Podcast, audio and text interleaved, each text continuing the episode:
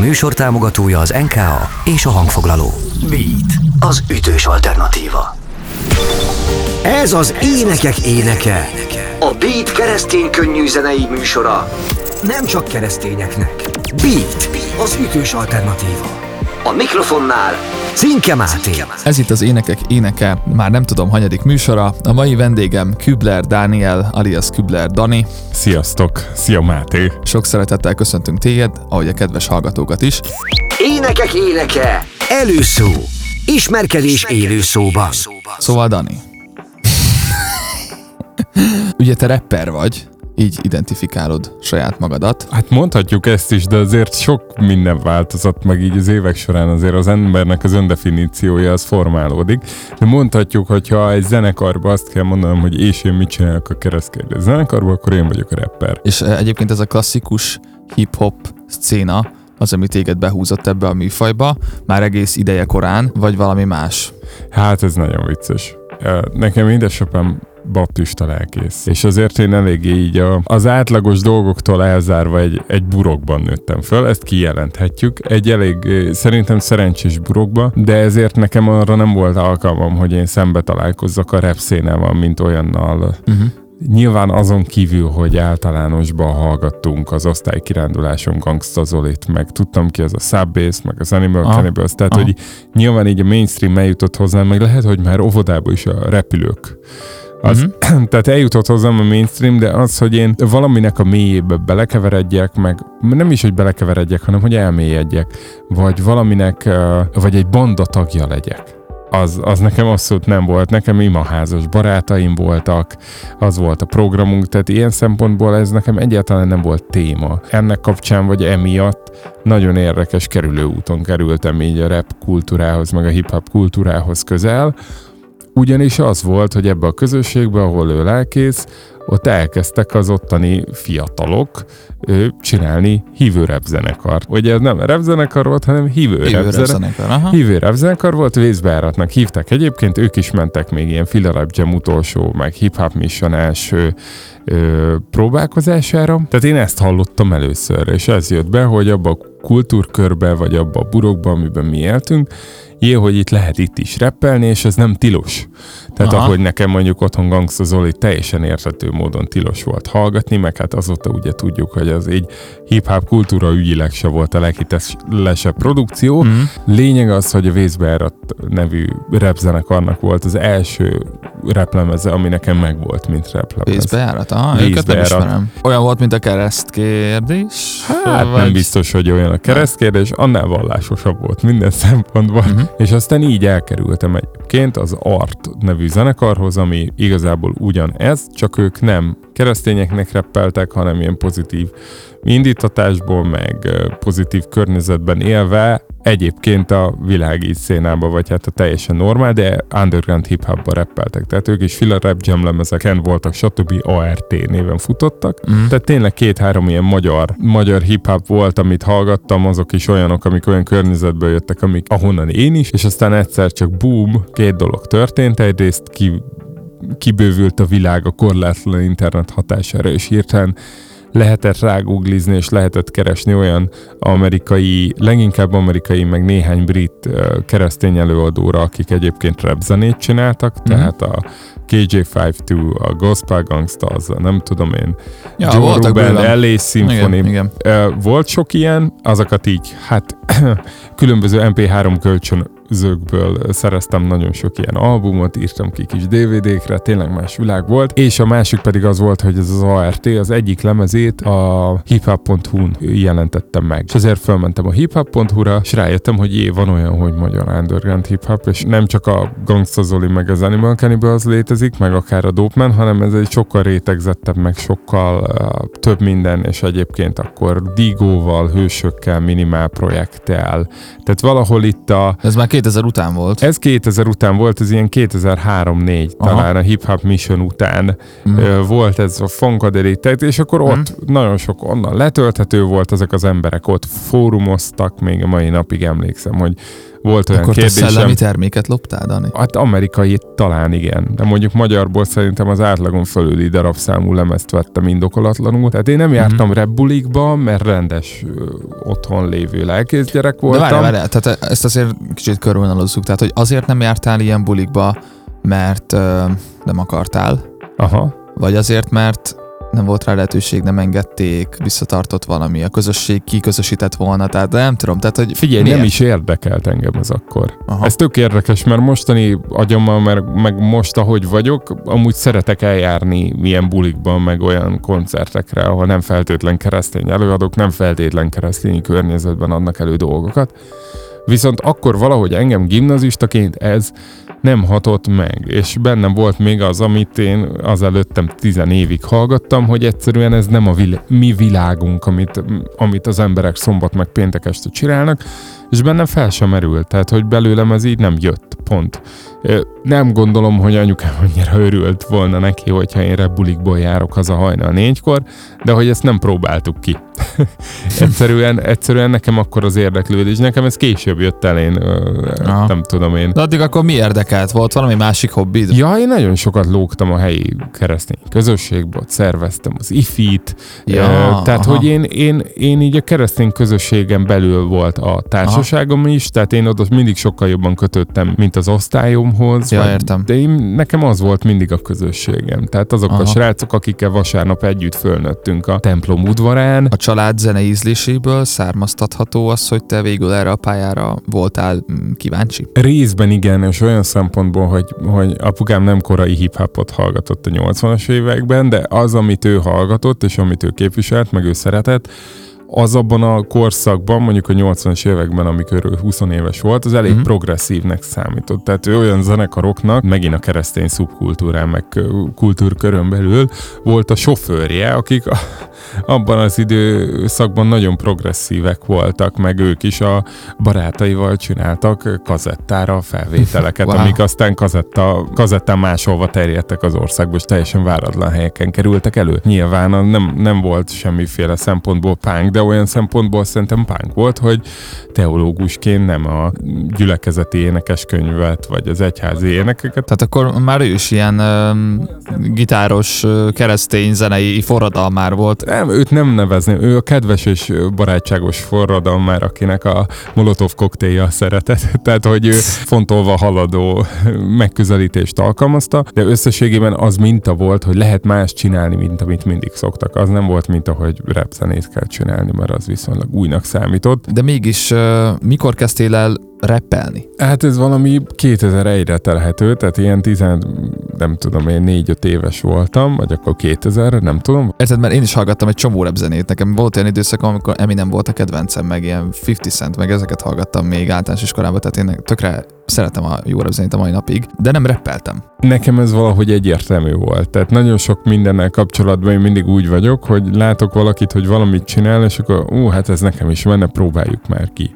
És az első rap szöveg az valami táborba volt ilyen csapatverseny, ilyen sorversenyszerű csapatverseny, ahol az egyik feladat, vagy az egyik állomás az volt, hogy valami verset kellett írni. Uh-huh. És akkor ott volt ez az ötlet, hogy na, akkor én, én írok egy repet rá. Tehát, hogy ez az egyik, amire vissza tudok tekerni. Egyébként Lilla Füreden történt. Ezt elárulom a hallgatóknak, hogy ez ott van Miskolcon. Miskolc mellett. Miskolc mellett. Egy gyönyörű azért. hely. Gyönyörű hely. Ne ülj a Füleden, király az élet itt fent Lilla Füreden. Tehát, hogy ennyire emelkedett. A ne ülj a Füleden az egy visszatérő motivum volt az a első pár évben. De hogy innen fél évet előre tekerünk, és aztán valahogy már egy ilyen ifis szilveszteren, tehát akkor is a közösségen belül, akkor is ugyanazoknak az embereknek, akik alapból azért a barátaim meg szeretnek, anélkül is, hogy én rappelnék, nekik adok elő két-három számot, amit azóta írtam, a kis számítógépemmel csináltam hozzá alapokat, még Mhm. mm-hmm. Fruity Loops-ba, és, és egyszerűen valahol engem ez így elkezdett érdekelni, és akkor én írtam meg, csináltam magamnak kis kazettát, amire ezeket a demókat rávettem meg. Corel Draw-ba csináltam neki borítót, tehát hogy én onnantól nem végeztem félmunkát, hanem ezt így azt hittem, hogy ez egy komoly dolog. Mondjuk nagyon-nagyon mélyen nem ismerem a hip-hop kultúrát, de hogy azt tudom, hogy az ilyen sampling, a samplerek azok akik nagyon Igen. nagy hatással voltak erre a műfajra. Ezek az össze-vissza vágott minták, hangmintákból indult el az egész, tehát hogy ez egy új lendületet adott neki, és hogy te is végeztél ilyen feladatot, tehát te is ilyen sampleres srác voltál? Igen, először, először nem szempleres srác voltam, mert először még, még így midi, ugye be, egérre bekattingatott különböző midi, midi hangszerekkel készítettem Mhm. saját magamnak a zenét, és akkor utána volt egy olyan vonal egyébként egy Tesco-ban megvásárolható szoftver volt, ami szerintem a generáción fele felnőtt, hip-hop EJ-nek hívták, Ismerem. amiben ilyen előre legyártott szemplerek Igen. voltak, és gyakorlatilag Ismerem. abból Hát abból nagyon nagy. tudtad összelegózni magadnak a számokat. És akkor, amikor később eljutottunk addig, hogy nekem már volt egy műsorom, meg elkezdtem föllépegetni, akkor ott már ezekkel, nyilván akkor ugyanolyan az volt az összes szám, ami akkoriban megjelent. Tehát én konkrétan jártam úgy, hogy egy koncerten fölléptem, utána föllépett egy másik zenekar, és mivel ők is hip-hop PJ-vel csinálták, kb. ugyanaz volt a dal, mert ugyanazokat a szemplereket húzták be. Tehát van olyan megjelent keresztkérdés szám, aminek még én raktam össze az alapját. Mhm. Uh-huh. Samplingekből, basszus, dob. Na, tök jó, hogy felhoztad már pont a keresztkérdést. Keresztkérdést akartam neked feltenni a keresztkérdéssel kapcsolatban. Nem, szóval, hogy ez az ötlet mikor fogalmazódott meg benned, milyen folyamatok zajlottak le az életedben, esetleg meg tudsz-e, meg tudsz-e nevezni egy olyan állomást, vagy olyan állomásokat, amik ilyen lépcsőzetesen ehhez vittek téged. Igen, nem tudom már pontosan megmondani, hogy mikor volt az első olyan koncert, ami keresztkérdés néven ment, és nem is biztos, hogy, hogy szeretném, mert akkor kiderülne, hogy milyen öreg vagyok, és milyen öreg a zenekar. De hogy mivel én ebben a keresztény közegben mozogtam, és nem abba a, a, az underground közegbe, akik összejárnak, és akkor mindenki rapper, és akkor össze... Sajnálod egyébként? Most az így... Mit? Hát, hogy, hát, hogy Figyelj, Hogy, hogy későn uh, találtál rá erre az underground hip-hop közegre, és hogyha lehet, hogy nem tudom, hogy hamarabb talán beolvadsz ebbe a közegbe, csak akkor meg lehet, hogy életstílusod is, meg az életmódod is megváltozott volna rossz irányba. Tehát tudom, hogy ez egy nehéz kérdés, és nem akarom a szádba adni a választ, csak hogy sajnálod ezt, hogy, hogy nem fedezted fel magadnak hamarabb ezt a társaságot. Ezen sokat gondolkodok mostanában. Mert hogy most van az, hogy kezdenek elkezdeni lenni ismerőseim, meg kvázi haverjaim olyan szénából, akik amúgy ez a széna lettek volna, hogyha ez mondjuk 10 vagy 15 éve történik velem. Nagy Isten 20. Nagyon-nagyon szeretem azt, ahol most tart az életem, meg ahol, ahol most vagyok így, így elejétől a végéig. Nyilván a zeneiparban tök máshogy történt volna minden, hogyha nem 30 plusz évesen kezdenek el ezek a kapcsolatok így egyáltalán előkerülni, vagy kiépülni, vagy nem akkor kezdek el látásból pár embert ismerni, hanem jobban be vagyok ágyazva minden téren. Hogy ennek lett volna egy olyan ára, hogy mondjuk más életvitelt élek, vagy mondjuk Hát tudod, fiatalon el tud sodródni az Hát ember. el is tud sodródni, meg én tényleg az van, hogy, hogy egészen 2017-ig én nagyon a, az egyházi munkára koncentráltam. Bár a hitünknél fogva meg, ugye keresztény emberről van szó, ezt nem tudom, mondtam-e már a beszélgetésben. Hát talán már de, de, de, kiderült, talán igen. Már. igen, tehát, hogy a hitünknél fogva, talán ez a szemlélet jellemző, hogy, hogy minden okkal történik. Tehát, hogy ha már itt vagy és így vagy itt, akkor valószínűleg ez okkal van. Ebbe, ebbe biztos vagyok, hogy okkal van. Nyilván attól még az embernek hiányzik bizonyos dolog, meg valami mindig hiányzik. És ö, a keresztkérdés létrejöttét mi motiválta? Igazából az motiválta, hogy eddig próbálkoztam sokféleképpen, eh, ahogy mondtam, ilyen mindenféle haveromat bevonva, próbálkoztam így is, úgy is. Volt egy pont, amikor úgy gondoltam, hogy most mindent máshogy kell csinálni, és át is neveztem az ők aktuális zene, zenei projektet, és akkor kellett egy név. Uh-huh. És pont a vészbejárat egyik ő tagja, Nagy Peti, aki ott inkább így az agy szerepet töltötte be, Aha. ő mindig mondta, mindig mondta, hogyha lenne még egy zenekar, akkor biztos keresztkérdésnek hívnák, mert hogy van az egyik számukban, és az a szöveg, én ezt a számot pont nagyon szerettem. Uh-huh. És akkor egyszer így megkérdeztem, hogy ezt lenyúlthatom, és akkor mondta, hogy jó. és gyakorlatilag tőle, tőle, Meg volt jött, a deal. tőle jött ez az ötlet, meg volt ez a deal. Azóta amúgy mondjuk gondolkodom, hogy, hogy, hogy ez mennyire keresztény név, meg mennyire, mennyire nem az, meg mennyire lehet ezt úgy csinálni, hogy valakit ne zavarjon, de valahogy összességében abban nyugodtam meg, hogy ez egy, egy olyan jó csavar, amiben van, van több réteg, de azért egyértelmű, mindenki gondol róla valamit, nem kicsit bonyolultabb, mint az átlag, és ez egyébként meg jellemzi az egész mindenséget, amit bármikor csinálok, hogy mindig egy kicsit bonyolultabb, mint az átlag. Milyen dátumot írtunk akkor, amikor létrejött a keresztkérdés? 2005-6-ot írunk. 2005, aha. Tehát az összödi beszéd előtt. Egy kicsit. Egy évvel. De lehet, hogy annak is hatása volt rá. Aha, mert én eh, tíz előtt mindig eh, mindent ehhez viszonyítok. hogy Értem. Esetű. Jó, Jó. fontos.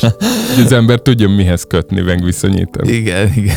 Szóval um, elhatároztad, hogy jó keresztkérdés, fejedben létrejött, vagy pedig már ott álltak sorakozva a zenésztársak, hogy na, toljuk Dani, itt vagyunk melletted, nyomjuk. Azért nagyon jó a kérdés, mert hogy az a pont, amikor felsorakoztak a zenészek, az 2009. Tehát egészen addig ez egy ilyen fél playbackben előadott uh, Aha, magánszám. színpadi produkt. Ma, nem magánszám, mert mindig volt egy vagy két vokalista. Van egy Tobi Mac nevű keresztény előadó, aki ilyen Ismerem. hip-hop vonalon is mozog. Igen, egy időben nagyon ment. Igen, és ö, ő mindig azt csinálta, hogy megjelentetett egy lemez, azt, lemezt, aztán ugyanabból egy remix lemez, aztán még egy lemezt, és utána pedig egy élőt, amikor az előző két lemezből az egy élő koncertet csinált. És ott volt egy nagyon, az Alive and Transported című élő lemez, Uh-huh. az volt olyan, hogy hú, hát hogyha ezek a stúdiódalok tudnak így élőbe szólni, akkor a keresztkérdésből miért nincs élő koncert, meg akkor kezdett menni a francia Hocus Pocus, vagy Ocus Pocus nevű zenekar, amiből nagyon sok azóta híresé vált magyar hip-hop zenekar inspirálódott, Punani Massive, stb. Tehát Mhm. uh-huh. Hocus Pocus, ezt a kettőt hallgatva döntöttünk úgy egy-két haverommal, hogy akkor rittyentsünk már élő zenekart keresztkérdés köré, és 2009-től ez egy hangszerekkel kísért. A, úgy hívtuk, hogy nagy létszámú hip-hop zenekar. Azon már kisebb a létszám, de a hip-hop megmaradt. És változott a felállása ma, ma, 2009 maihoz képest? óta? Aha. Csak én vagyok ugyanaz. Igen? Elég magas a fluktuáció, igen. Ez valószínű az én hibám, de hogy ez, igen, változott. Aha. Igazából ami ilyen nagyobb mérkö, mérföldkő az, hogy 15 tavaszán jelent meg az a Szintet lép című nagy lemez, ami miatt, meg aminek az előkészületei miatt, ami előkészületek már olyan 13-ban elkezdődtek, tehát ez egy viszonylag lassan készülő lemez volt, mint Mhm. ahogy minden keresztkérdés lemez. Ezt lassan akartam kérdezni, hogy készülő lemez. jellemző rád ez a lassúság. Abszolút, néha begyorsulok, de aztán visszalassulok. De hogy elbizonytalanodsz a munka folyamat közben, hogy ez, hát ez még nem elég jó, vagy megkérdőjelezed a saját döntéseidet? Biztos benne van az is, de ez nagyon sok rétegű. Tehát ugye hallod, hogy mikor én elkezdtem rappelni, nem tudom én 2000-be, 2001-be, ahhoz képest az első lemez 2008-ba jelent meg. Vannak még egyébként ilyen 2000-es években Ó, született persze. szövegek, amik így ott állnak a polcon, és így, így arra várnak, hogy hangszer is kapjanak. Szervusztok, srácok, jöjjön a lényeg, Küllernani vagyok, és Szegeden élek. Tehát, hogy tényleg Aha. ennyi volt, ez volt az a mélység, amitől nyilván el kellett mozdulni. Most egy 14 évesnek mi van a fejébe? Énekek éneke. A Beat keresztény könnyű zenei műsora nem csak keresztényeknek. Most. Most. Szóval akkor ott tartottál, hogy csináltátok ezt a lemezt, és 15 volt a- az áttörés. Hát úgy áttörés, hogy, hogy egyrészt volt pár budapesti klubkoncertünk, ami, amire tök sokan eljöttek, akkor jelent meg az első videóklipünk, akkor megjelent egy nagy lemez szintet lépszímmel, ott azért ott Addig nem jelent meg videóklip. Nem. Én nagyon nem szeretek videoklipeket csinálni. Én nekem ez kényszenvedés. Nem tudom. Én az, hogy vannak dolgok, amikhez úgy gondolom, hogy értek, meg vannak dolgok, amikhez úgy gondolom, hogy nem Jó, értek. de biztos És- sok popstar nem ért a kliphez, mégis alig várja, hogy csináljunk klipjet. Tehát, hogy nyilván, nyilván, nyilván, csak a cso- csomó popstárnak az, hogy van. nem értesz hozzá, még nem azt jelenti, hogy nem is akarsz. Igen, csak azt látom, hogy ne, nagyon szeretném, hogyha lennének klipjeim, hogyha rajtam múlik a klipnek a minősége, attól én nagyon nyugtalan vagyok, mert én nem tudok egy olyan vizuális minőséget garantálni, mint mondjuk szövegi minőséget. Tehát, hogyha megnézzük, hogy mihez értek, meg mihez nem értek, úgy gondolom, hogy szöveg... Meg kell bízni egy olyan stábot, vagy Igen, csak hogyha ott, ott csapatot, akkor két kérdés van, van vagy, vagy van egy pénzkérdés, meg van egy szervezési kérdés, és akkor az van, hogy hogy tudsz úgy jelen lenni egy olyan klipforgatáson, hogyha éppen te viszel A-ból B-be egy nagyon nagy méretű kelléket, és mit tudom én, ha nem ér, vagy ha nem ér oda ez, vagy nem jön el a sminkes, vagy minden ilyen a te problémád, tehát ez, ez nekem kb.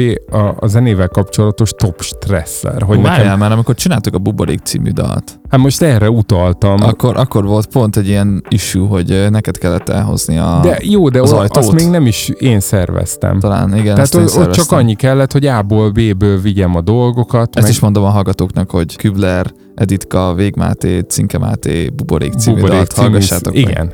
De pont ott volt az, hogy egymás után két olyan klipbe is voltam, a másik a Tibesnek a Másért nem című klipje, ahol nem én voltam a szervező, nem én voltam a felelős ahhoz, hogy minden, azért, hogy minden összeálljon, hogy minden ott legyen, hogy mikor, meddig tart, ki betegszik meg, stb. És úgy én azt élvezem, meg úgy jól el vagyok. Ha nekem kell mindent, mindent garantálni, az engem nagyon-nagyon fáraszt. Most is van két-három olyan projekt, ami így lóg a levegőbe, már meg is van, hogy kivel csinálnánk, de hogy egyszerűen nekem ez tök nehéz, és akkor a legnagyobb félelmemet most kimondom, mert azt tanultam, hogy ha kimondjuk a félelmeinket, akkor már egyből kevésbé fogunk félni. Nagyon sok suta videoklipet láttam, és én nagyon félek attól, hogy egy keresztkérdés klip suta lesz, és még a mostani klipeinkben is föl tudok sorolni egy-két olyan momentumot, hát ami azért súrolja a sutaságot, remélem csak fölülről, nem alulról.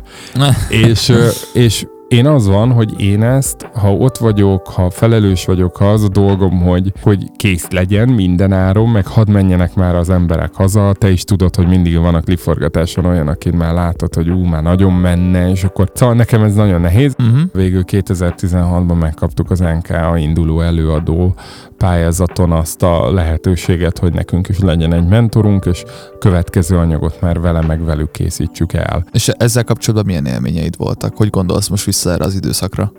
Nagyon-nagyon-nagyon jó élményeim voltak, kicsit úgy gondolok vissza, hogy egy picit többet is ki lehetett volna belőle talán hozni, mondjuk még egy klippet, vagy tehát van, van valamennyi hiányérzetem, de igazából az, hogy egy elfogulatlan szakmai zsűri megmér minket, és aztán bejelöli a zenekart a halott pénz menedzsere másnap, az igazából nekem azt mutatja, hogy jó irányba voltunk akkor, meg jó helyen voltunk, és az a lemez, ami utána elkészült, előtt címmel, 2018 végén, 19 elején, arra meg azt kell, hogy mondjam, hogy megint tök büszke vagyok, függetlenül attól, hogy mennyire hip-hop, hogy mennyire pop, hogy mennyire lehet végighallgatni, és mennyire koherens, de hogy azt mondom, hogy, hogy igen, beleálltunk, és az ötleteinket megcsináltunk, és olyan, amilyet én, amilyenre én elképzeltem. Aztán, hogy az én elképzeléseim a zenei piacon hogy állják meg a helyüket, meg hogy mit tudnak elérni, azt lehet, hogy ez beárazza. Tehát meg, meg tök érdekes, mert van, van egy csomóféle gondolatom, ami így papíron elmondva működik, aztán látod négy évvel később, hogy valaki más is kihoz egy számot, ami szerkezetében, meg hangulatában tök olyan. Tehát akkor biztos, hogy nem voltunk annyira eltévedve. De sok Mhm. érdekes dolog van azon a lemezen. És milyen volt ennek a fogadtatása? Ha jól tudom, ott valami kiadói szerződés is követte ezt. Hát de szerződésnek nem nevezném, de hogy a, az NK ugye The bizt- Gold Record. NKA ugye biztosít egy mentort, és az a mentorunk a Gold Recordnak a vezetője lett a Gábor. A Molnár. Molnár Gábor, Molnár Gábor, pontosan, aha. és a Gáborral dolgoztunk Vele együtt. jó volt a viszonyod Ezen, egyébként? persze, persze, nagyon szeretjük egymást a Gáborral. Aha. Nyilván itt, itt van az a kérdés. És akkor itt szerintem a legaktuálisabb, de lehet, hogy ezt csak a végén akarjuk lekerekíteni, hogy a keresztkérdés zenekar az kinek zenél, és az egy keresztény zenekar vagy egy világi zenekar és ezzel szerintem nagyon sokan küzdünk, küzdenek, hogy ezt akkor most nekünk kell eldönteni, vagy eldönti a közönség. Én nem biztos, hogy ezt is szeretném eldönteni, Nyilván a zenekar szövegeivel, meg mondani valójával valamiféle irány deklarál. Igen, mert a kiadónak tudod kell tudni, a, mondjuk ezt most magamnak is mondhatnám, hogy a célközönséget. Na igen, de hogy ki, a- ki a, a célcsoportunk, én nem érdekes, mert amúgy foglalkozok valamilyen szinten marketing tevékenységekkel, meg nem áll ez távol tőlem. Én nem biztos, hogy körül tudnám határolni, hogy ki a keresztkérdés célcsoportja, és az, hogy úgy írjak, vagy úgy csináljunk számot, hogy ez célcsoportot találjon el, ez már eléggé távol áll tőlem. Nekem főállásban van egy szakmám, mellette van egy családom, mellette szeretek biciklizni, mellette még a közösségben is aktív vagyok, és egy emellett nekem nincs sok zenei projektem. Tehát nincs az, hogy ha egyébként a keresztkérdéssel megcsináljuk a legjobb piaci ö, megfejtést, és, és minden művészeti ötletem és elven feladom, és akkor ott művé, tehát célcsoportot megfejtünk, és izé, és Mhm. mellette én majd egy szólólemezen kiadogatom van. Nem, nekem egy lehetőségem van, nekem egy platformom van arra, hogy kifejezzem magam.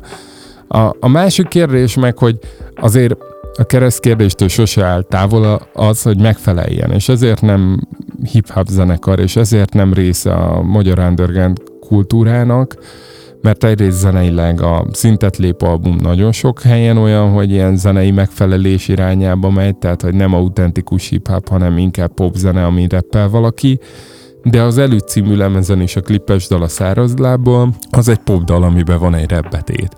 És még van azon a lemezen kettő ilyen, amiben van popdal és van rebbetét. Világos, ez önmagában nem jelenteni azt, hogy valami sikeres vagy nem sikeres, Na- mert na és az van, látunk erre példákat, hogy autentikus hip-hop zenekarok sikeresek, vagy sikertelnek, vagy popzenét. Ezzel én vitátkoznék az autentikus hip-hop zenekarok sikeresek, mert az autentikus hip-hop zenekarok akkor kezdenek el hite- hitelesek lenni, ha elkezdenek énekelni, vagy van bennük egy ö, népi hegedű. Tehát Ja, nekem aha. van egy ilyen elvem, csak azt akartam ezzel elmondani, hogy mi megpróbáltunk alkalmazkodni, nyilván keretek között. Tehát volt egy olyan határ, amikor mondta valaki, hogy hát lehet, hogy ezt a rep, repbetétet még én kihagynám. De hát érted, akkor, tehát, hogy egész jó ez a zenekar, csak ha nem lenné benne, még jobb lenne. Lehet ezt mondani persze. Van három számunk, most nem nevezem meg melyik, de van három számunk, amit egyértelműen rádióra optimalizáltunk. Olyan rövid volt, olyan szerkezetű volt, olyan hangvételű volt, úgy volt megfogalmazva, Uh-huh. és egyik sem került végül rotációba. Ö, sok szemponton múlik ez. Nyilván most, hogy szakembert behíznánk, akkor ő tudná nekem így sorolni, hogy nem csak az. de engem ez nekünk is, nem mi is írtuk egy csomó jó dalt, meg rádiós dalt, de hogy olyan óriási nagy, tudod, ilyen állistás minden nap tízszer lejátszott rotációba nem kerültek, mert ott olyan szempontok is vannak, hogy ugye mennyire turnézik a zenekar, hány koncertje van egy évben, mekkora a közönségbázisa, és ez alapján is hozzák létre a rotációt, nem csak az alapján, hogy milyen a jó dal. De én nem azt mondom, hogy ez engem zavarna, mert már nem zavar, hanem az van, hogy én ebből azt tanultam meg, hogy én megpróbálhatok célcsoportra, meg célközönségre dal gyártani, de attól az a dal még nem fog szélesebb körben elterjedni, mint amit csak úgy csinálok, hogy nekem tetszen. De figyelj, a Molnár Gáborral való találkozásod, és ez az egész célközönség boncolgatása, meg stb. Ez elvezetett téged oda, hogy ennél az Előtt című lemeznél te feladtál önmagadból, feladtál az addigi elveidből, vízióidból, annak érdekében, hogy mainstream legyen? Ezt már szintet lépnél feladtuk. Tehát az, hogy a Pete volt a producere, és az, hogy úgy szólnak azok a számok, ahogy, ott feladtuk azt. Tehát ott, ott azt Petőfi kompatibilisre akartuk csinálni a szintet lép című lemezt. Van rajta három-négy olyan Igen, szám. csak érted, tudod, ez lehet egy feladás is, hogy én most feladom önmagamat, mert én nem ezt akarnám feltétlenül csinálni, de hogyha ezt kell a népnek, akkor ezt csinálom. Tehát lehet egy ilyen is, meg lehet egy olyan is, hogy és én ezt a műfajt is szeretem, tök király, alkalmazkodok hozzá, tehát hogy ezt mondom, hogy egy ilyen tök természetes módon jött alkalmazkodás volt, vagy pedig te tényleg feladtál valamit abból, ami belőled származik. A szintet lép az egy tök természetes alkalmazkodás volt, az előtön van olyan dolog, amiben kompromisszumot kötöttem. És most hol tart a keresztkérdés? Hát a keresztkérdés az, mint mindig is, a megszűnés határán egyensúlyozik, és mindenki nagyon szurkol, hogy a jó irányba billenjen el. Nyilván egy olyan zenekarnak, ami éppen egy tök nagy erőfeszítést tett, és éppen tök nagyot akart menni, és akkorát mégsem ment, mint amekkorát akart menni. Nagyon-nagyon-nagyon rosszul jött az, hogy a Covid miatt egy tök jó felépített tavaszt ö, le kellett mondani, még akkor is, hogyha Covid-ban meg tudtunk még jelenteni egy klippet, jelentetni, egy húsvétét, ami inkább ezt a keresztény gondolatkört vitte, vagy tűzte az zászlajára. Van, amikor tudom, hogy ez még lehet jobb, és szeretném, hogy valamiből jöjjön ki a maximum. Egyszer téged is megkerestelek Mm. egy ilyen projekttel, ezt talán elárulhatjuk a hallgatóknak, Igen, hogy igen. létezett ilyen, hogy volt egy számunk, ami majdnem kész volt, rá is lehetett volna fogni, hogy kész van, de én még éreztem, hogy szerintem van benne még egy 10-20 százalék, Mm. és ezt ki akartam hajtani, és akkor arra kerestem valakit, hogy hajtsa ki belőle. És azt szerintem Igen. sikerült. Januárban írtam egy ilyen egy olyan számot, ami végig a háborút meg a harcot használja, mint allegóriának. De így az életünkre, meg a magunkkal való harcról szól egyébként az Mhm. egész. És aztán már pont kész lettem a szöveggel, meg meg volt egy bootleg, otthon szépen felvettem, és akkor kirobbant a háború. És nyilván egy ilyen háború tök áttesz más kontextusba egy ilyen dalt, Igen. és most már talán nem nincs kedvem annyira azt rappelni, vagy nem időszerű azt rappelni, hogy De miért? Nálunk az összes fegyver és mindegyik csőre van töltve. Tehát érzed, hogy ez talán így egy kicsit erős.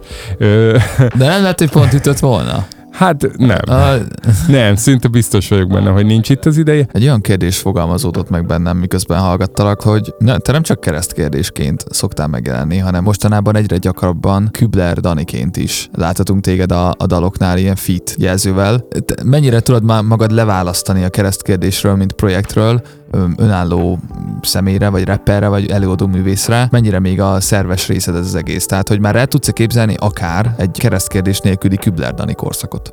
Nem tudok elképzelni. Nem tudok elképzelni, mert hogy ö, nekem ebbe azt mondom, hogy maximum a fele lehet az, hogy megvalósulnak az ötleteim, a másik fele az, hogy ezekkel az emberekkel valósulnak meg. Közösen alkottok? Nem feltétlen közösen alkotunk, de, de hogy ha valami elkészül, akkor én azt szeretném, hogyha ők vinnék a színpadra, mert addig is ott voltak, amikor nem mentünk színpadra. Világos, de érted, egy Kübler Dani fémjelezte produkciónál is lehetnek ők a zenekar. Persze lehetnek ők a zenekar, de ez egy nagyon fontos váltás volt valahol ott 2015 után, amikor kiderült számomra, hogy ők már nem csak session zenészek, vagy, vagy ez nem Kübler Dani és épp aktuális barátai, akiket Mhm. éppen megkértem, hanem ez egy zenekar. Ezt sok helyen elmondtam már ezt a történetet, ahol kérdezték, de, de egy, egyszerűen az történt, hogy volt egy csalódás, valami tehetségkutatóban nem jutottunk tovább a, az előválogatón, pedig nagyon gyenge volt a többi jelölt. Akkor mondtam, hogy akkor én Melyik tehetségkutatóról van szó, ezt mondjuk. Talentométer, ez egy szerencsejáték ZRT által,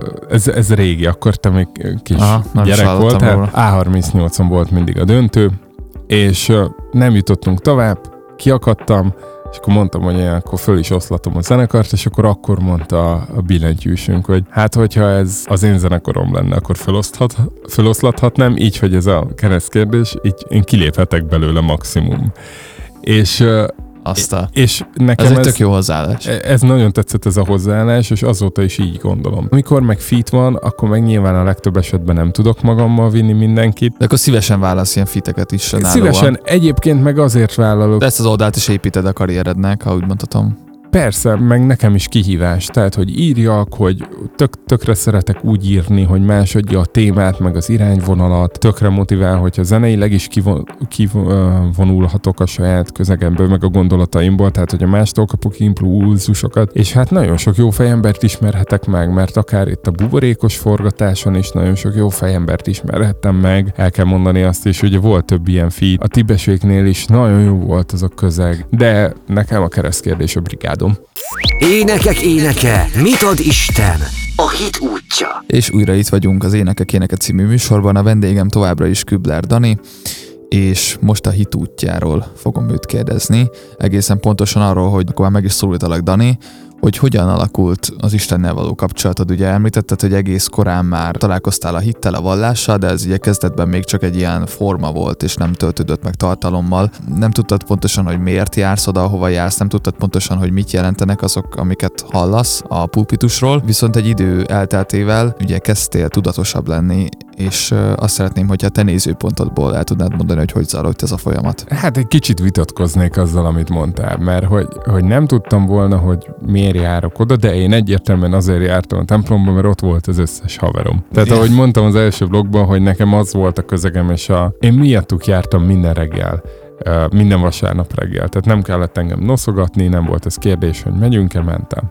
A másik a, hogy hiszi el, meg mit gondol arról, amit ott történik egy ember. Nyilván van különböző szintje annak, hogy mennyire jut el a tudatodig, hogy mi történik a pulpituson, de amikor apukád mondja a pulpitusról, annak tök-tök más ereje van szerintem. Tehát, hogy nyilván ahhoz hozzáadódik egy olyan réteg, hogy egy olyan ember mondja, akiben amúgy bízol, meg Mhm, akit tehát akkor hiteles szeret. volt, mert Abszolút Ez abban a hiteles. szempontból lehet csalóka, hogyha nem azt a képet mutatja mondjuk otthon a négy fal között, mint amit a pulpitusról, és akkor még egy elidegenítő faktor is lehet az ja, itt egészben. nem, nem volt De akkor nálad ez inkább tehát megerősítette pozitívan Ab- az egészet, hogy ugyanazt pozitívan. látom ott, mint otthon.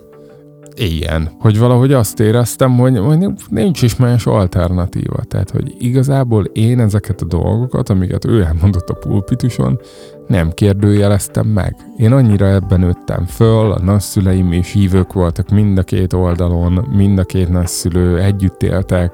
Tehát nem, nem, nem láttam uh, ilyen uh, mozaik családot, nem láttam. Tehát, hogy én azt láttam, hogy hogy, hogy ez, a, ez az alap, amiben mi élünk, meg amit édesapám mond, és ez így igaz. Ami, ami itt a nagy kérdés volt, az kettő dolog. Egyrészt azzal, hogy ebbe a közegben nőttem föl, ezzel konkrétan megtanultam azt a nyelvezetet, azokat a formákat, azokat a dalokat, azokat a mondatokat, amiktől én jó gyereknek tudtam látszani, történjen amúgy az életemben bármi, gondoljak-e amúgy bármit, csináljak-e bármit.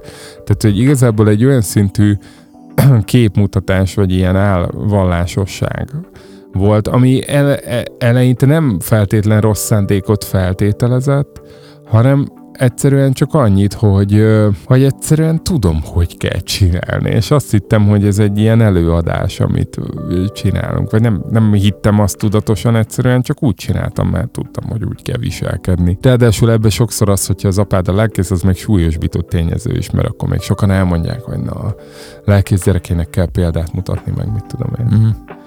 És hogy ez vezetett el oda, hogy igazából mondjuk így gimi közepére az, hogy az életemben amúgy mi történik, meg miket gondolok, meg miket képzelek a világról, e, meg hogy viselkedek másokkal, meg tisztek az indulataim, meg mit tudom én, az igazából teljesen ment emögül ki. És még vasárnap mm. mindig ugyanúgy el tudtam mondani meg kedden, de hogy nem volt meg mögötte az a, az a tartalom, uh-huh. meg mhm. az a hit. Uh-huh. Tehát, hogy a, azt, hogy az embernek hogy van személyes hite, arról is nagyon sok mindent hallottam, meg lehet, hogy még én is el tudtam volna mondani valakinek, hogy hogy kell hinni, és igazából ezért groteszkek kicsit a keresztkérdés korszak előtt írt szövegeim, mert nagyon sok elmondja, hogy hogy kell hinni úgyhogy igazából én se hittem. Hmm. Nagyon sok elmondja az evangéliumot, de úgyhogy igazából én se értem még meg. Hmm. És amikor valaki azt kérdezi, hogy miért nincs arról a korszakról semmilyen felvétel fent a Youtube-on se, hát akkor ezért. Mert, hmm. mert az egy ilyen tök érdekes dolog, hogy, hogy annyira levettem ezt, hogy hogy kell úgy csinálni, mintha, hogy, hogy ezt, ezt csúcsra járattam, ahogy kell úgy csinálni, mintha. Hát tök nagy tévút volt. Mm. Tehát, hogy nekem el kellett oda jutnom ilyen 17-8 éves koromra, még akkor is, ha nem járok el bulizni, meg nem, nem tudom, én nem rugok be, nem ittam egy kortya alkoholt, nem szívtam egy sluk cigarettát sem, de hogy ettől függetlenül én amúgy simán lehet, hogy a pokolba tudok kerülni. Ez most ilyen nagyon-nagyon-nagyon nem tudom én templomi kifejezés, nem tudom, hogy a rádióban szabad-e ilyeneket mondani, de hogy akkor állt össze, hogyha egyébként elhiszek mindent, mit addig úgy csináltam, mintha elhinnék, tényleg mindent, akkor egyébként én az egyenletnek a rossz oldalán vagyok. És nem elég csak úgy eljátszani, hanem vannak az életemnek területei, amit mondjuk ki kéne takarítani, meg rendbe kéne szedni, meg csak úgy Isten elé vinni, és akkor azt mondani, hogy akkor most merő. Igen. Uh, vegye át az irányítást. Nagyon sokszor az a fontos, hogy hogy nézel ki, meg hogy viselkedsz bizonyos szituációkban, mm. amikor mindenki lát, tehát hogy mit Igen. gondolnak mások. És azt én megtanultam, hogy hogy kell viselkedni, de hogy, hogy igazából arra kellett rádöbbennem, hogy ez a kevésbé fontos, hogy hogy viselkedsz a, a templomi környezetben, meg mit gondolnak rólad mások, hanem igazából az a kérdés itt, hogy, hogy hogy viselkedsz akkor, amikor nem lát senki, meg hogy amikor nem látnak mások. Meg még a meg, gondolataid. Meg, meg, meg, meg, meg a belső hogy, motivációid. Igen, meg hogy ezeket a motivációkat tényleg Istennel hangolod össze, vagy csak a saját izéiddel, hogy szerepelni akarsz mindenképp. Tök érdekes ma, hogy idefele jöttem, kicsit releváns a történet, elmondom azért, mert szerintem tök jó példa. Instagramon van most egy olyan trend, hogy ki lehet tenni egy képet a gyerekkori magadról. Ez a feladat, hogy tegyél képet a gyerekkori magadról, és nekem van egy gifem, amin így eléggé szomorkodok, uh-huh ez nagyon kicsi voltam még, ilyen 10-12 éves. Uh-huh. TV felvétel volt a templomban, és azért szomorkodtam, mert nem ülhettem be a kórusba, mert túl kicsi vagyok.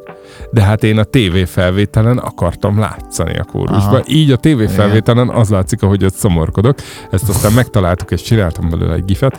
De hogy ez tök jól mutatja, hogy nekem az, hogy szerepeljek, az így iszonyat fontos volt mindig. Hogy rájöjjek arra, hogy itt nem a szereplés a fontos, hanem az, hogy mit mondasz, amikor szerepelsz, meg te miért szerepelsz, te magadért szerepelsz, vagy azért, mert dolgod van, küldetésed van, mondani valód van. Hát ez történt valahol ott 2003-4 fordulóján, és uh, én akkor tértem meg. De minek a hatására? ez nagyon vicces. Egy teljesen old school baptista Isten, vasárnap délutáni Isten tisztelet hatására.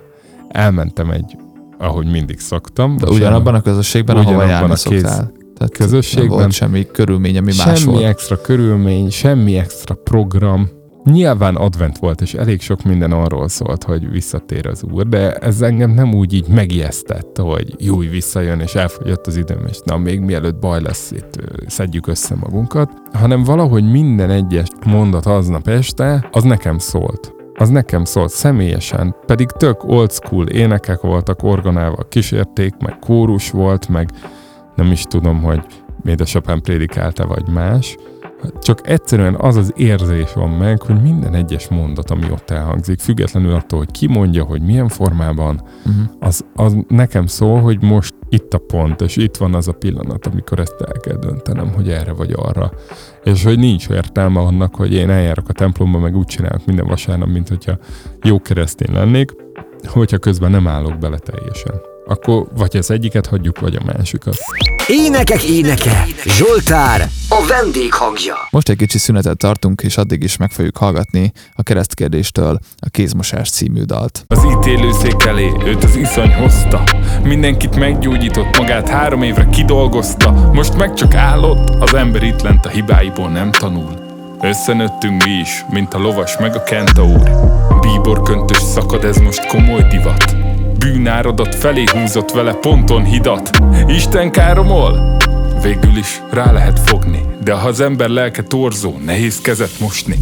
Többször trébe járva, mint érden Mégis eljön velem, vigyázz rám a télbe nyárba.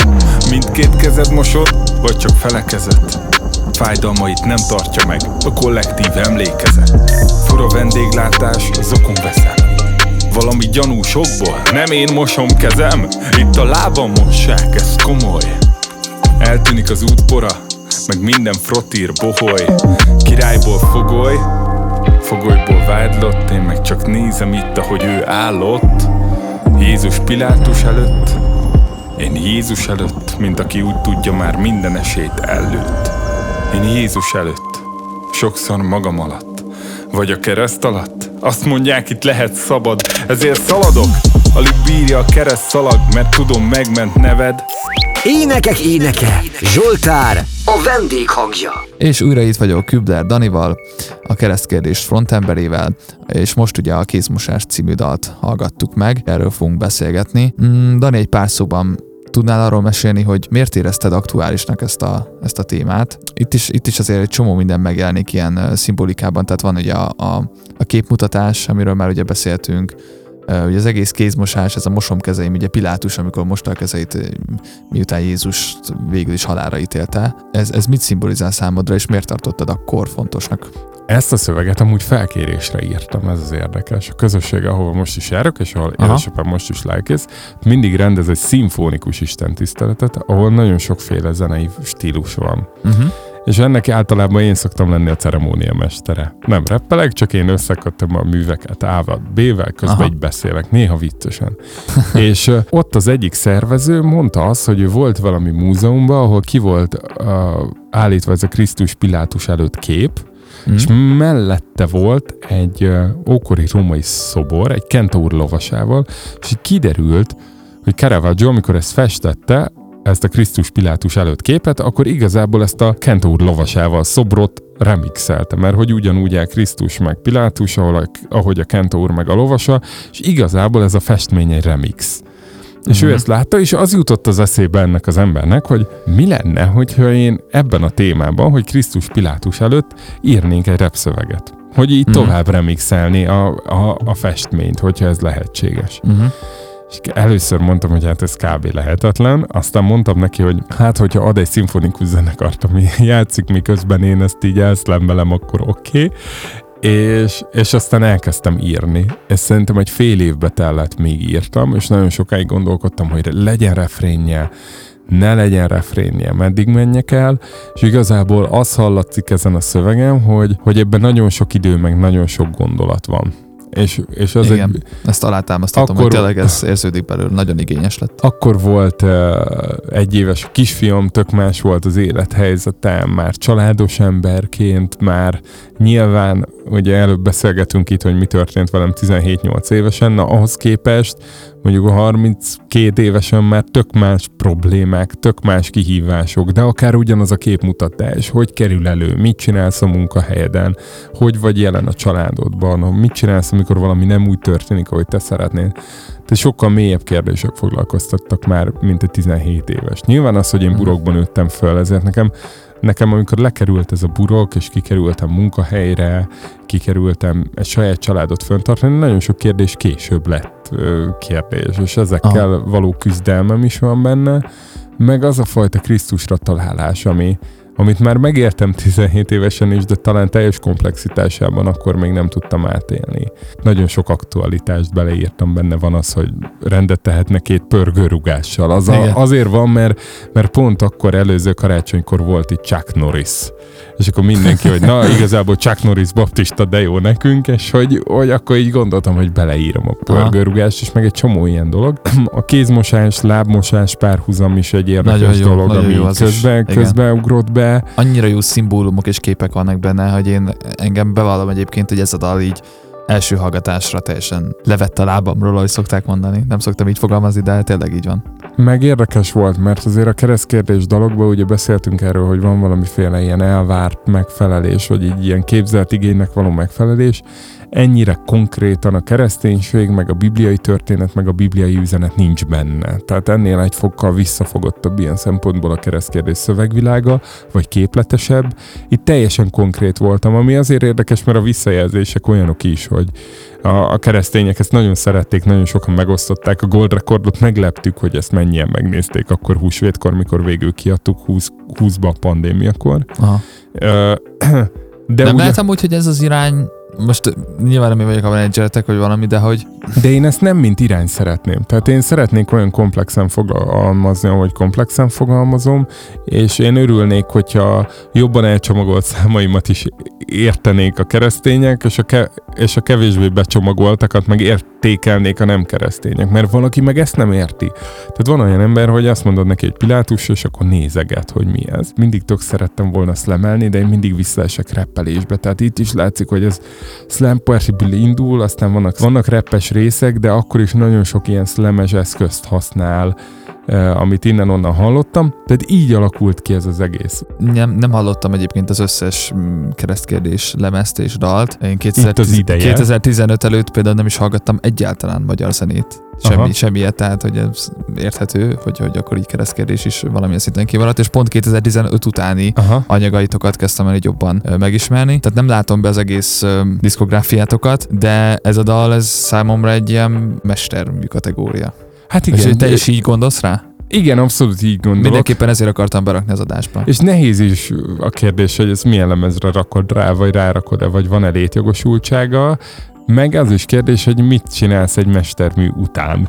Tehát, hogy csinálsz-e még egy mesterművet, vagy megpróbálsz szórakoztatni, vagy megpróbálsz tovább tanítani? Nagyon érdekesek ezek a kérdések, és én igazából abba találtam megnyugvást, hogy én Nekem van még mondani valóm, amit el kell mondanom ezekben a számokban. Nem mindegyik lesz ennyire konkrét, nem mindegyik lesz ennyire plastikus. Én ezeket szeretném, és ezért el is fogom mondani.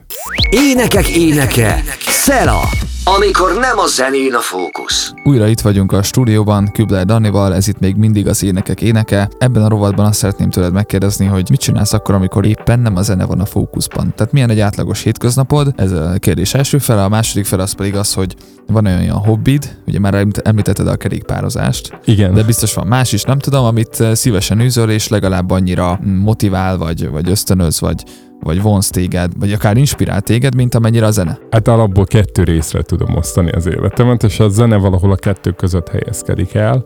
Vannak a fontos, nagyon fontos dolgaim, és a legfontosabb dolog az a családom, van két kisfiam, és hozzájuk tartozó feleség, és nekik... Hozzájuk tartozó feleség, ez neki, nagyon nekik, jó volt. Nekik, nekik az édesapjuk igyekszem lenni a lehető legjobb minőségben. Nemes cél. És nagyon szeretek velük időt tölteni, meg lógni a vár városba, meg felnőtt helyekre vinni őket. Tehát, hogy kávézóba menni, és szó, szórakozó helyen limonádét venni nekik a helyet, hogy a játszótéren lennénk, mert én úgy gondolom, hogy az egész Budapest egy játszótér, meg vonatozni szoktunk, meg ilyenek, tehát sok program. Aha. És amellett meg van egy főállásom, ahol, ahol egy gyors, gyors étterem láncnak a az informatikai, technológiai kérdéskörén dolgozok egy szuper csapattal, és ez mind a kettő olyan dolog, amit, amit nagyon szeretek csinálni. És akkor ezután jön szerintem hierarchiába a zene. Tehát, hogyha... Figyelj, találtam róla egy ilyet az interneten közben. IT háttérrel felvértezve a Gamius munkatársaként került a magyar online világába Kübler Daniel, ahol elsősorban média oldali megoldásokkal és streaming mérésekkel foglalkozott. És akkor itt aztán van egy kis szöveg arról, hogy mikor csatlakoztál az RTL klubhoz. Ez már kicsit régebbi, de, de hogy igen, tehát hogy alapból fel, olyan it szeretek dolgozni, amit utána felhasználók nyomkodnak. Most ez gyors éttermi környezetbe teszem, és amikor meg szela van, és egyedül lehetek, akkor pedig három három dolgot emelnék ki. Az Mhm. egyik a, a kerékpározás, Uh-huh. messzire menni, és most már magasra, most már elkezdtem szeretni az emelkedőket, és most már jobban szeretek fölfele menni, mint mountain lefelé. Nem, nem, nem, országúton. Ja, országúton, országúton, persze. Tehát montizni könnyű lenne, mert oda nem jönnek be az autók. Hát ez nem, nem sport, hogy nem jönnek az autók, és nem ütnek el. Te teljesen egyetértek, ez világos, igen. Oké, okay, és akkor van még két ilyen érdekesebb hobbim. Az egyik az, hogy nyaranta esküvőket vezetek le más ifjú pároknak, leginkább ismerőseimnek, de néha idegeneknek is. De Mhm. az is kicsit ez a mikrofonba beszélős vicces ember kategória. Aha. És a harmadik pedig van egy, van egy titkos podcastem, ami a, a terápiám és a nem tudom mindenem egybe. Egy barátommal összejövünk néha, és a világ dolgait megbeszéljük két mikrofonba, amit utána nem hallgat senki, viszont kimondhatjuk tényleg, amit gondolunk, és nem kell patika mérlegen mérni se az igazságokat, se a véleményeket. De most ez felkeltette az érdeklődésemet. Hát ez egy nagyon érdekes dolog, nyilván, hogy felkelti az érdeklődésedet, hiszen minden érdekli az embert, ami titkos, és amihez nem férhet hozzá, de ez az, ami tökre jól ki tud kapcsolni, hogyha ő És mi ennek a lehet. podcastnek a neve? Rá Hát lehet keresni? Nem lehet rákeresni, hiszen titkos. Az a cél, hogy senki se hallgassa, és nagyon jó haladunk a célunk elérése felé. De, de most komolyan, tehát De ne, komolyan, nem nyilvános? nem nyilvános. Hát pontosan ezért terápiás. Ja, azt hittem, hogy ez csak ilyen... Egyszer majd biztos, egyszer cél. majd nem, hát 2030-ban fogjuk publikálni, a jövőnek készítjük az éppen aktuális. És akkor van egy haverod, akivel így, mit tudom politikáról, meg így a világ dolgairól. A világ minden- dolgairól inkább nem mondanám, hogy politikáról, Hát, a a politika is a világ dolgához tartozik. Része, része, része. Aha. Énekek éneke, játszma, játék a zenésszel. És újra itt vagyunk Kübler Danival. Következik az, amit mindenki várt, a játszma.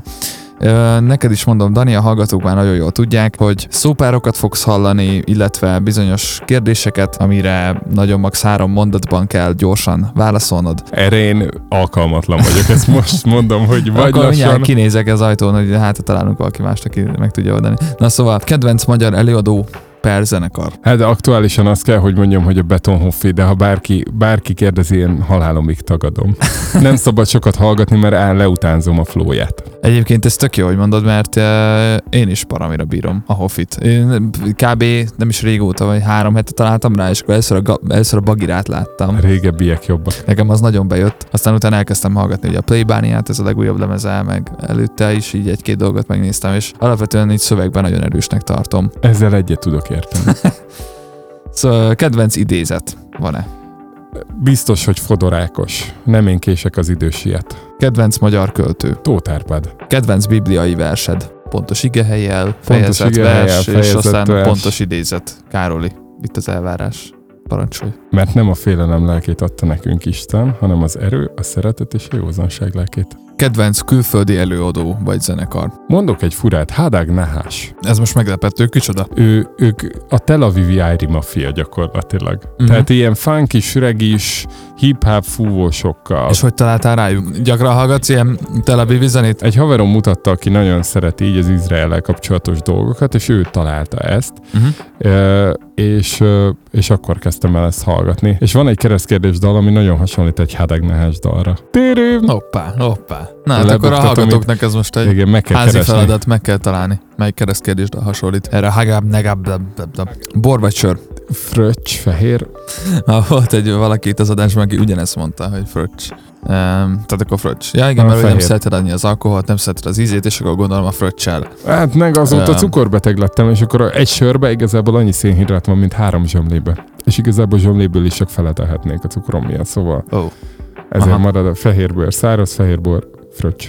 Világos. Életed legszánalmasabb pillanata. Így, ami hirtelen eszedbe jut. Ah, egyszer volt, hogy fölkértek, hogy vendégszerepeljek egy ö, stadionkoncerten egy funky zenekarba egy számba, és aztán eltelt az idejük túl hamar, Annyira Túl- bírom ezeket a Mi? történeteket. túl hamar eltelt az idejük, és ö, mondták nekik, hogy ki kell húzni két számot, és hát azt is kihúzták, amiben én lettem volna, és ott álltam már a színpadon füles monitorral a kezembe a mikrofonba, és akkor így kiintegettek, hogy az a szám nincs. Ö, és akkor hazamentem sírva, igen. Ez komoly? Ez így létezett. Sírva? Igen. Hát figyelj, pont Hány azon, éves volt? de sok, sok, sok, de azt nagyon vártam. De a Főnix csarnokba Debrecenben reppelhettem volna. Basszus, hát ezt megcsinálták veled. Hát ki kellett venni egy számot. Pont a tiédet. Hát pont És az. nem is volt más számod. Nem, én egy számba lettem volna. Ó, ba... Hát ez nagyon jó. Illetve nagyon rossz. Nagyon jó, igen. Egy utólag sztoriba tök jó. Életed legboldogabb pillanata, csak hogy egyensúlyozzuk a kettőt. Azért nehéz ezt kimondani, mert hogy két gyerekem született, és nyilván valahogy velük kapcsolatosan akarnám ezt. És én azt mondanám, hogy nekem valahogy nem így a szü- szülések vagy születések a boldog pillanatok, hanem az, amikor egy ilyen idillbe összeáll, hogy a két gyerek nyugodt, tudja, hogy hol a helye, és így. Tehát sok ilyen van szerintem, és az, azok így fölmérhetetlenek. Zeneileg van egy másik, csak azt nem szabad mondanom a gyerekeim előtt, mert akkor a feleségem kinyír, de hogy az, amikor az Ári Mafiával a parkba felléphettem egy számba, és ott nem hagyták ki azt a számot. Volt ilyen? Volt ilyen. Ők volt hívtak ilyen. téged? Aha, egy repelsenyen én lettem a negyedik, és az volt a díj, hogy minden, minden helyezett az egyik parkos, vagy A38-os, vagy budapesti koncertjén föl, fölléphetett, és nekem park jutott, úgyhogy Ja. 10, 17-ben én Ez nagyon király. ö, nagyon lehettem velük színpadon. Aha. Az, az nyilván zeneileg az a toplista. Gyerekkori idoljaimmal az egyik legjobb számukba vendégszerepelni saját szöveget, az yeah. Kedvenc dal jelenleg. Jelenleg Solér Betonhoffi nem ijeszt meg. Ez a rég lefutott körök? Igen. Még ugyanaz pörög. Igen. Valami ilyesmi. Aha. Kedvenc sport. Nézni a labdarúgás, csinálni az országúti kerékpár. Hm? Akkor nézted a magyar válogatott szereplését is a Nemzetek Ligája sorozatban. Néztem. És elégedett vagy a csapattal. Igen. Halálcsoportban. elégedett- Második hely az olaszok mögött egy ponttal lemaradva. Azért ez Elégedett vagyok. helyes, helyes. Kedvenc foci csapat. Ferencváros.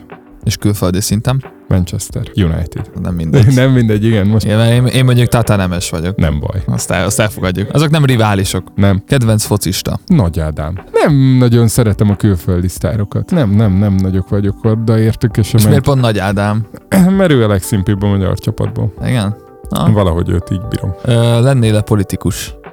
Szerintem nem. És amúgy szerintem a körúti hajnal. Mármint mi? A kedvenc tóterpedvers. Ezt most így utólag betoldod? Nem, nem, csak nem voltam benne biztos, hogy az ő-e. Aha, De jó. ő. Kedvenc dalod magadtól. A megjelentek közül biztos vagyok benne, hogy nem véletlen az. Volt valami koncepció a fejemben, és az a dal van a legközelebb ahhoz a koncepcióhoz, mint ami a fejemben volt. Uh-huh. Tök jó, hogy ilyen izgalmas dolgokat tudtunk meg rólad, Dani. Nagyon köszönöm, hogy őszinte voltál, és megosztottál akár olyan gondolatokat is, amiket eddig más műsorban nem osztottál meg, és azt kívánom, hogy a keresztkérdés ne szűnjön meg. Köszönjük, szerintem az egész zenekar nevével köszönjük, meg köszönöm a lehetőséget, meg hogy lehetett ilyen őszintén beszélni. Ezért vagyunk, figyelj, ezért vagyunk. Tényleg nagyon köszönöm, hogy eljöttél, és a hallgatóknak is nagyon köszönöm a figyelmet. Sziasztok! Sziasztok! Ez volt az Énekek Éneke, a Beat keresztény könnyű zenei műsora. Nem csak keresztényeknek. Beat, Beat, az ütős alternatíva. Köszönjük, hogy velünk vagy. A műsor a Szikra projekt támogatásával jött létre. Beatcast. Ez a podcast a Beat saját gyártású sorozata. Beat, az ütős alternatíva.